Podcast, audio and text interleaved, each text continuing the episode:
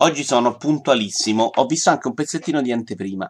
Si è pure sfiorato il dramma con Mollica che quasi perde la testa per gli errori durante l'intervista a Giorgia. Conti è elegantissimo, si pulla degli ascolti, è presente quattro giovani di oggi. La differenza con i big è che... No, no, boh, non l'ho mica capita. Si parte con Mirage che porta una canzone carina, ma qui manca il momento brillante. Canta Le canzoni fanno male e capiremo perché tra quattro ore circa. Guasti lo avevano scartato l'anno scorso, ma poi avete votato no al referendum e quindi.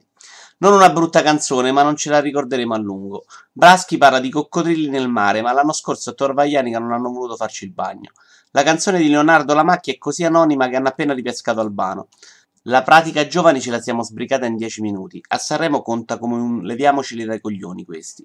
Due vanno già a casa. In passato mi sono scusato per ampressi meno veloci. Escono Braschi e Mirage. Sul palco dell'Alson arriva un illusionista giapponese, ma Scaletta continua a vedere Gigi D'Alessio, quindi bella pippa. La prima big di oggi è Bianca 6, che si presenta con una canzone davvero molto bella, ma tipo che ho controllato di non aver sbagliato canale. Marco Masini ha un vestito talmente brutto che è comunque meglio della sua canzone. Il primo ospite è Totti, ma non è ancora il momento di premiare il secondo classificato, credo. Presenta Nesli e Alice Papa, che secondo me non si conoscono nemmeno tra di loro. Il ritornello è di quelli che ti fanno ricordare i Jalis, ma non so se hanno delle vere possibilità di vincere. Sergio Silvestre viene da amici, ma Maria De Filippi non parteggia per lui. Solo per votarlo basta schiacciare tasti a caso sul telefono.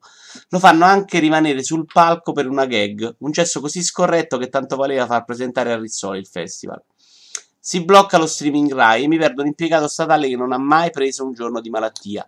Uno statale serio non è che ti capita due volte nella vita, eh? Cazzo. Mi sposto e mi trovo invece davanti Gigi D'Alessio. La vita è bellissima, diceva ieri la Mannoia. Eh? Certo che porta a casa il suo senza faticare troppo.